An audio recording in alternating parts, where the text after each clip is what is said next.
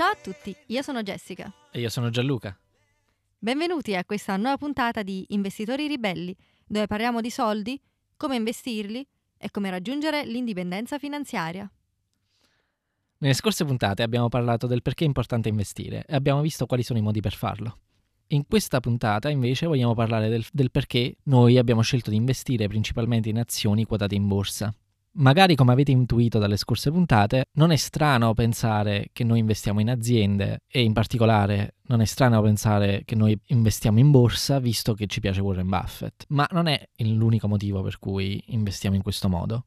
La verità è che noi abbiamo visto quali erano le opzioni per investire e abbiamo fatto un'analisi che ha preso in considerazione prima di tutto la nostra posizione finanziaria, ma poi anche i nostri interessi, le nostre capacità e quali sono le nostre ambizioni future. Da tutti questi input abbiamo estrapolato che il modo migliore per investire per noi è quello di comprare aziende quotate in borsa. Non è detto però che lo stesso discorso valga anche per voi. Ognuno deve cercare la propria strada e capire quali sono i propri interessi. Ci sono anche fa- vari fattori da considerare che sono al di fuori que- di quello che vi possiamo dire, la vostra situazione personale, la vostra situazione finanziaria, di nuovo i vostri interessi, le vostre ambizioni. Per esempio, per una persona che riesce a malapena arrivare a fine mese, investire in borsa potrebbe risultare un po' difficile. Quello che una persona eh, in questa situazione potrebbe fare invece è investire il proprio tempo, che è gratis. Investire il proprio tempo significa magari acquisire delle abilità, delle competenze che gli permettono di guadagnare di più, creare una qualche sorta di prodotto o servizio da vendere. D'altro canto, invece, se si ha qualche risparmio e si può tranquillamente investire in borsa, ma come, come, si può pure avviare un'attività, come si può fare una qualsiasi altra cosa che un, che generi un guadagno futuro. Magari se siete interessati ad immobili o se fate un lavoro correlato, magari il muratore, l'idraulico, quello che sia, siete più inclini a investire in immobili. Insomma, ogni situazione è diversa e noi non diciamo che il nostro modo di investire è migliore di quello di qualcun altro. Semplicemente questo è quello che funziona per noi. Anch'io all'inizio non ero convinta che il modo migliore di investire per me fosse quello di investire in borsa, soprattutto perché avevo molti preconcetti legati agli investimenti in borsa, come abbiamo anche visto nelle, nelle prime puntate, e uno di questi era soprattutto l'idea che investire in borsa significasse non avere liquidità, quindi avere i propri soldi bloccati, quando poi invece mettere i soldi in banca, in, in dei conti di risparmio, è meno liquido di averli in borsa, spesso perché ci sono queste offerte che ti offrono tassi di interesse maggiori se puoi bloccare i tuoi soldi per 3, a volte 5 anni. Un altro motivo che mi impediva di investire in borsa o comunque di interessarmi alla borsa era anche questa idea che per poter iniziare avessi bisogno di un capitale abbastanza ingente. Ma non è così. Infatti, come abbiamo già visto, grazie alla formula dell'interesse composto, quello che importa davvero è il tempo. Sì, è vero che investire un euro non vuol dire diventare milionari nonostante l'interesse composto, però insomma quello che è importante è comunque investire in maniera regolare e aspettare, quindi essere pazienti. Invece questo era uno dei motivi che mi bloccava. Ho sempre pensato che per poter diventare ricchi per poter investire bisognasse avere già un milione come capitale di partenza, ma il piccolo Warren ci ha dimostrato che non è così e lui è diventato billionaire, cioè miliardario, investendo piccole cifre soltanto perché ha iniziato quando aveva 11 anni, insomma. Ecco, il tempo è il fattore principale quando si parla di investimenti. E di nuovo, non, per, anche per investire in borsa non servono capitali iniziali sostanziosi o chissà che tipo di abilità particolare. Investire in borsa è relativamente semplice. Una persona che non sa assolutamente niente può comprare tranquillamente dei pacchetti di aziende che abbiamo menzionato già nelle altre puntate, no? sì. che si chiamano ETF. E il loro costo è relativamente basso. Sì, però sono pacchetti che contengono azioni singole di tante aziende, poi in settori diversi, insomma dipende dall'ETF che viene acquistato. Sì, ci sono vari tipi di ETF, alcuni contengono azioni per esempio di aziende americane, alcune contengono azioni di aziende in un particolare settore, non so, per esempio il settore immobiliare, il settore della tecnologia, il settore della farmaceutica e così via. Eh, altri ETF invece contengono prestiti, bond, eh, che siano del governo di aziende. Però comunque eh, si comprano e vendono sul, in borsa, sul mercato, diciamo così, mm-hmm. come se fossero delle azioni vere e proprie. Quindi ognuna, ogni ETF è diviso in un certo numero di azioni e vengono comprate e vendute. E quando c'è più domanda, semplicemente il numero di azioni aumenta e l'ETF deve comprare di più di quelle aziende o bond che, con, che, contiene in maniera proporzionale a quello che è la strategia dell'ETF. Sì. Noi invece non investiamo in ETF e lo stesso Warren Buffett non investe in ETF, però Warren Buffett stesso ha detto che se proprio si ha paura di investire in azioni singole o non si capisce nulla del, del mercato e delle aziende, allora l'ETF può essere una scelta più sicura, diciamo, anche perché gli ETF tendono a fluttuare di meno rispetto al prezzo di un'azione singola, quindi se non siamo stoici, come diciamo nella scorsa puntata, come ha fatto anche Monish, è difficile digerire queste perdite quando vedi appunto il tuo portfolio scendere del 60% o anche di più. Invece gli ETF in genere forse reggono un po' meglio, soprattutto se ne hai parecchi. In realtà no, eh, la maggior parte degli ETF, come forse avevamo già menzionato, sono abbastanza correlati. Per esempio, se prendessi un ETF di tutte le aziende tecnologiche, la maggior parte si trovano anche nell'SP500 o magari nel, nell'ETF che contiene le azioni cinesi.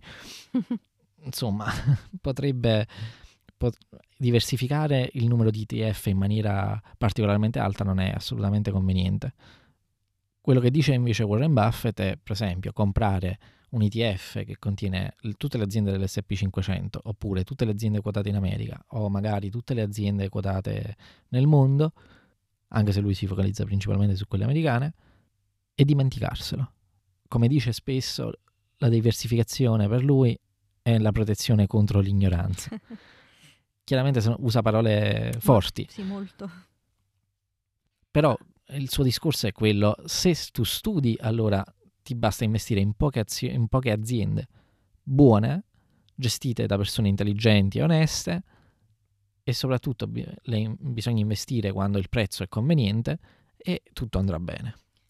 Infatti, quindi questa è la differenza. Investire in azioni singole rispetto ad investire in un ETF richiede uno studio perché, appunto, come dice Warren Buffett e Charlie Munger, bisogna studiare queste aziende in cui vogliamo investire e avere una mentalità diversa, nel senso che noi non andiamo ad investire nella singola azione, noi non andiamo a guardarle come se fossero solo dei pezzettini di carta, ma andiamo ad investire nell'azienda come se volessimo diventarne effettivamente soci. Quindi... Perché è quello che succede. Esatto, però io in realtà non, non pensavo così all'inizio, quando vedevo questi simboli lampeggiare nel, nel, mercato, insomma questo prezzo andare su e giù, in realtà quello che vedevo era solo questo numero, un numero legato al nome di un'azienda. E questo è un errore che fanno in molti. Non posso investire in Apple, per esempio, soltanto perché ho un iPhone e quindi penso che l'iPhone sia figo. Ci deve essere uno studio solido alla base per poter far sì che io possa investire in Apple in maniera intelligente. Un altro esempio, c'è un'azienda, mi dispiace per questa azienda, uh, Uber è um, un'azienda, penso che ci sia anche in Italia adesso, non ne sono convinta al 100%. Um, non saprei, so che c'è stata una grossa protesta dei tassisti. Eh, infatti, è comunque famosa in America, quindi anche se non c'è in Italia sicuramente se ne è sentito parlare. Eh, essenzialmente è un'app che permette sì, di prenotare un taxi e questa azienda pare che faccia molti soldi, però bruciano molto di più di quello che guadagnano e la concezione comune invece da persona ignorante senza sapere tante cose dell'azienda è appunto che sia un'azienda fantastica, figa e quindi molti hanno investito in Uber. È una bella azienda. È una bella azienda, fa però... un prodotto che piace, sì, infatti, utile E l'unico problema è che spendono di più di quello che guadagnano. Eh, però se non, se non, la studiassi non le saprei certe cose, quindi magari sarei portata ad investire solo perché trascinata da, dall'onda della moda o magari la vedo sempre sulle testate giornalistiche, in tv, se ne parla e quindi penso che sia un ottimo affare. Quello che intendevo dire è che prima di investire in un'azienda che ci piace conviene andarla a studiare un attimino per capire se i valori di questa azienda anche si allineano con i nostri, se fanno comunque un profitto perché tra l'altro ci sono anche altri esempi di aziende che non hanno fatto profitto per lungo tempo, però sono fantastiche, per esempio Amazon non hanno fatto soldi per molto tempo, solo di recente che sono un'azienda profitable, quindi però non significa niente, in realtà c'era già un piano malvagio di conquistare il mondo dietro e da investitore queste sono le cose su cui uno si deve focalizzare ed è quello su cui si focalizza Warren Buffett e gli investitori della cerchia dei value investors. Eh, insomma, bisogna vedere se un'azienda guadagna, quanto guadagna, quanti sono le spese, eccetera, e capire quali sono queste spese. Magari la, le spese che sta facendo Uber o che ha fatto Amazon in passato sono spese che, seppur magari negative nel breve termine, sono positive nel lungo termine bene. Se si studia l'azienda si riesce a capire questa cosa, questa differenza. Invece quando non succede così, quando le spese sono fatte a casaccio, eh, l'azienda inevitabilmente andrà male, comunque brucia valore per eh, noi come investitori. E nelle puntate successive andremo appunto a vedere come si fa questo studio delle aziende. Andremo a riprendere la frase che abbiamo detto di Charlie Munger nella scorsa puntata e andremo ad analizzarla quattro, nelle, nei quattro componenti. Vogliamo magari ripetere la frase per intero così vediamo quali sono questi quattro componenti? Sì, andiamo anche a linkare poi la frase tratta dal discorso originale, però la traduzione qui in italiano è questa, andremo a ripetere poi di, di puntata in puntata, ed è quindi quando si tratta di investimenti dobbiamo assicurarci di avere a che fare con qualcosa che siamo in grado di capire. E una volta applicato questo filtro dobbiamo focalizzarci su aziende che hanno qualche caratteristica intrinseca che le diano un vantaggio sulla competizione che duri nel tempo. Poi, chiaramente, preferiremmo di gran lunga avere un'amministrazione, ovvero un management, con integrità e talento. Infine, per quanto sia fantastica, nessuna azienda vale un prezzo infinito. Quindi dobbiamo poter comprare ad un prezzo che abbia senso e che ci dia un margine di sicurezza contro le naturali vicissitudini della vita. Bellissima questa frase. E secondo me racchiude tutta la filosofia di investimento di Warren Buffett e Charlie Munger. Quindi nelle prossime puntate andremo a vedere cosa. Prima di tutto, quali sono le aziende che capiamo e come renderci conto se effettivamente capiamo quell'azienda. Poi andremo a vedere come si capisce se un'azienda ha dei vantaggi competitivi che possano durare nel tempo. Andremo a studiare il management, Ovvero chi la gestisce? Sì, quindi l'amministratore delegato, eh, la board of directors, che non so come si traduca in italiano, il consiglio di amministrazione, ecco, ecco sì. eh, il presidente del consiglio di amministrazione, che sono le persone che ci interessano di più. Infine, cercheremo di capire come facciamo a dare un prezzo a quell'azienda. In realtà cerchiamo di, quello che cerchiamo di capire è il valore dell'azienda, perché prezzo e valore sono due cose diverse il valore è quello che ottengo quando compro l'azienda e il prezzo è quello che pago. Quindi, sì. se noi sappiamo qual è il valore di un'azienda, possiamo capire se il prezzo attuale è un prezzo di sconto o un prezzo troppo caro. Sì, diciamo che il concetto non è molto diverso da quando facciamo anche acquisti al supermercato, del tipo anche quanto sono disposto a pagare un, pe- un pezzo di parmigiano, mi deve dare del valore, non posso accettare qualunque prezzo. Quindi... Eh, diciamo sempre Warren per il nostro mito fa sempre questo esempio che mi piace molto che è quello di dire se io consumo hamburger e vado al supermercato e trovo che gli hamburger sono in sconto allora faccio la scorta. Se invece vedo che sono più cari del solito magari mi trattengo dal comprarne Invece se costa normale ne compro una quantità normale, quello che consumo quotidianamente. E chiaramente a noi interessa trovare gli hamburger in sconto e fare la scorta. La stessa cosa con le aziende. Esatto, quindi dalla prossima puntata in poi iniziamo a studiare, perché purtroppo bisogna studiare. Anche se si tratta comunque di dedicare un paio d'ore, diciamo, a settimana, non di più, per studiare queste aziende che ci piacciono per poterlo fare seriamente. Benissimo, allora per oggi è tutto. Alla prossima puntata.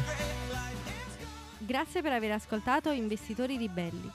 Se questo episodio vi è piaciuto e volete avere più informazioni sul podcast, leggere le note dello show con link di approfondimento e altre risorse utili, oppure per ascoltare altre puntate, visitate il nostro sito web all'indirizzo investitoriribelli.it.